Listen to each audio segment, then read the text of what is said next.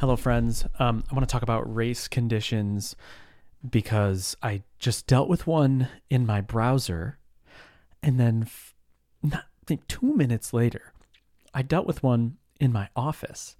And it's always fun when the physical world mirrors mechanisms or problems that occur in the programming world. So here's the physical scenario. Well, here's the virtual scenario. So I'm working on a drop down for my new modals course for Livewire screencasts. And I have a drop down for each row in a table so that you can like click a little triple dot and see an edit and delete button on each row in the table. So there's a bunch of these drop downs. Okay, so you click the three dots in one row, shows the drop down. And if I go while that drop down is open, if I go to another three dot and I click it fast, just a normal kind of normal amount of fast, it opens for a split second. It's hard to know what happens, but basically the previous drop down closes and the new one should stay open, but it opens for just a split second. You just see a little glimpse of it and then it's gone too. So you've basically just closed both drop downs. So if it didn't open at all, I would think, oh, there's some, I don't know, whatever. Like, we don't even have to explore the reasons why that would happen. I saw it open a little bit. I was like, interesting. Why is this happening? Now, pause. We'll talk about that solution in a second. A few minutes later, I have a space heater in my office because it's freaking cold. It snowed, and now there's snow, and now it's cold in my office. So I have a space heater. And this space heater is a little cube and you press the power button and it turns on and then you press it again and it goes to like half power and then again and then another half power and then again and then it's off. So it's not just an on off, it's like a step down, okay? There's a safety mechanism on this space heater. At the bottom of it, there's a little protruding nub and it won't turn on if that nub isn't depressed. So it has which just means it's sitting on a surface. If you put this even on a carpet, it generally won't work because the nub won't, it needs to be on a solid surface for that nub to be pushed in.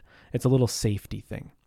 So if the space heater's on and somebody knocks it over, it'll turn off because the nub gets undepressed, whatever.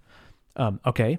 So I have it on this. I I can't have it on the carpet, so I put this little like um, Tupperware container lid on the ground, and then I put the space heater on that. It's very safe because it's thin plastic, so if it melts, the fire won't be that big, um, and I have some time to put it out when it inevitably happens.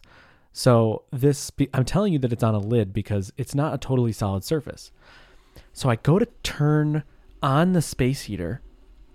I click it and it turns on.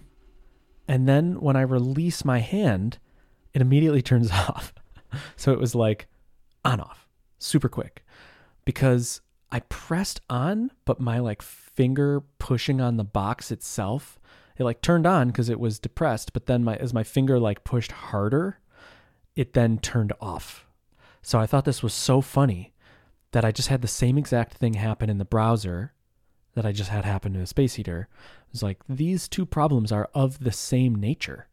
They're race condition problems, or whatever you want to call it a problem where a mechanism engages, but then before it's finished, another mechanism overrides that mechanism. So, this sort of thing happens with database queries, it happens with user interface stuff.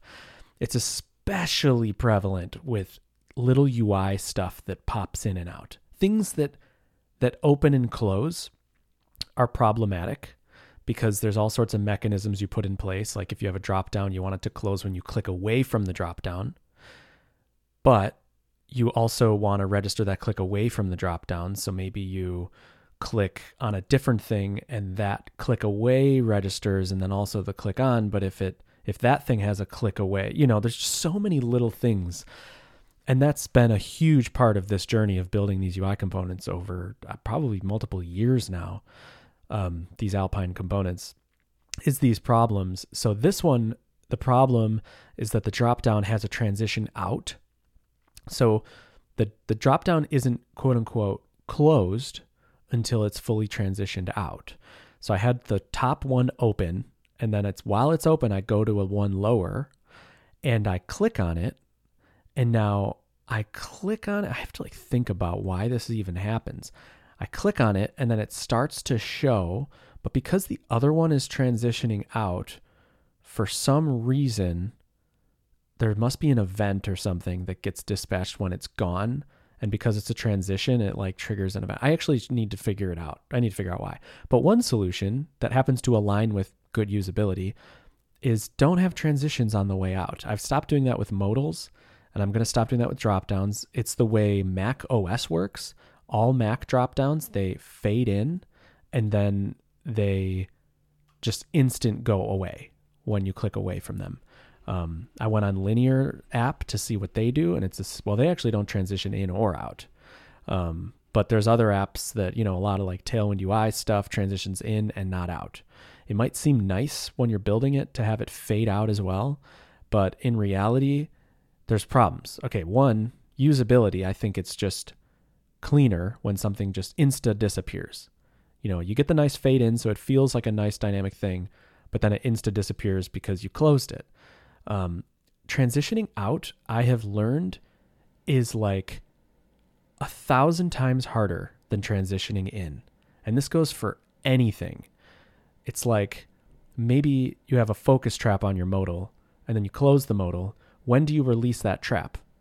Do you release it after the transition's finished? And if you do that, you have to have some mechanism to hook into that transition to know when it's complete to release the trap right? So well, here's another example. If when you open a modal, you disable scrolling in the background, it will remove the scroll bar from the right. So it'll shift everything when you open the modal. And this is fine because if you click it, it'll disable scroll. And so the layout of the page changes, that scroll bar disappears, and then your modal comes in and it actually looks fine. But then if you click away from the modal with the transition out, you click away, and you release the trap, release the scroll lock, and now that scroll bar comes back in and shifts the whole, whole modal to the left for the duration of it transitioning out. So it looks janky. So then you need to hook into the transition to only release the trap after the transition is finished. Ugh. And there's so many scenarios where something might be transitioning out and then you trigger a transition back in and you have to account for that. There's times where you have data being cleared after the success of an action that closes a modal. And if that data gets cleared and then the modal is transitioning out, you see that jank. You see that little like, whoop, the form cleared right as I'm transitioning out. So it just looks janky. And when I was building all the transition stuff, it was this was a uh, this is something I've run across. Building the transition stuff and then using it in everything for years is transitioning out is so problematic in so many circumstances. So maybe this is just a lesson on transitioning out. Just don't transition out. That's my warning to you. Um, but it's also a bigger lesson on race conditions and the fun of experiencing a programming mechanism in the real world. I've also like had thoughts about toilets that I might have talked about here or not. Like you start once you you know you develop systems, then you start to see that physical things have have their systems as well, and they share a lot of the similarities. When you flush a toilet, um, how does it know to stop filling back up? There's a float inside the toilet container thing, and when the water reaches it, you know, reaches a certain height, it it like pushes that float up, and then it triggers like a mechanism to stop filling the tank, which I think is like it basically like if you built a software version of a toilet, you might think this okay the toilet container the water base basin is like three liters in capacity. So you might have a function called flush and then when flush is finished or even right as soon as you call flush you start calling fill up tank and you pass in three liters as a parameter and then it fills three liters.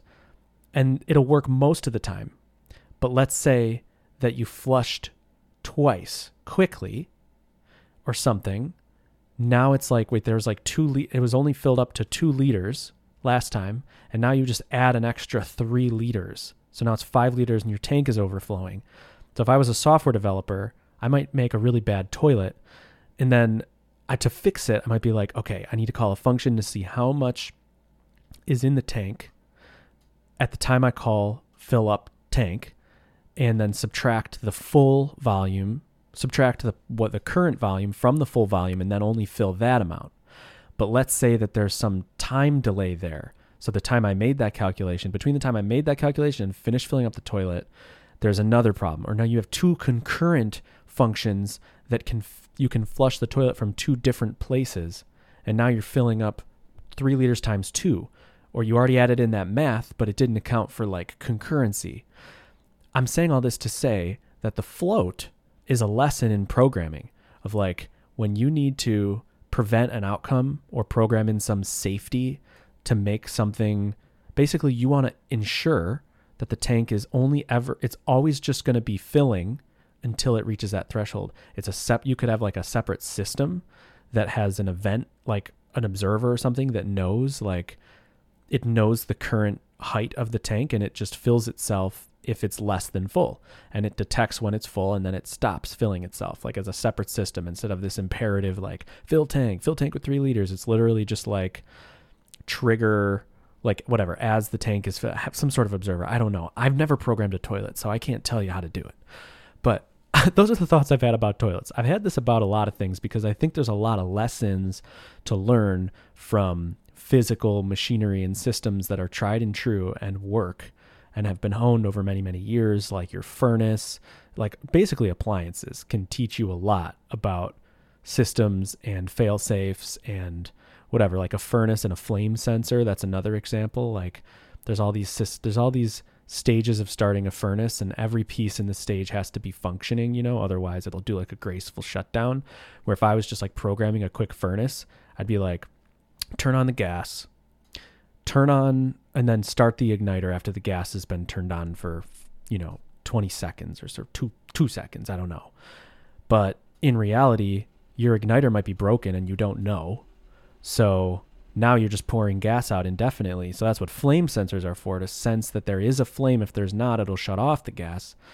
And like that's another fail safe that, you know, whatever. I don't know. It doesn't apply to toilets, but it, we're just talking systems.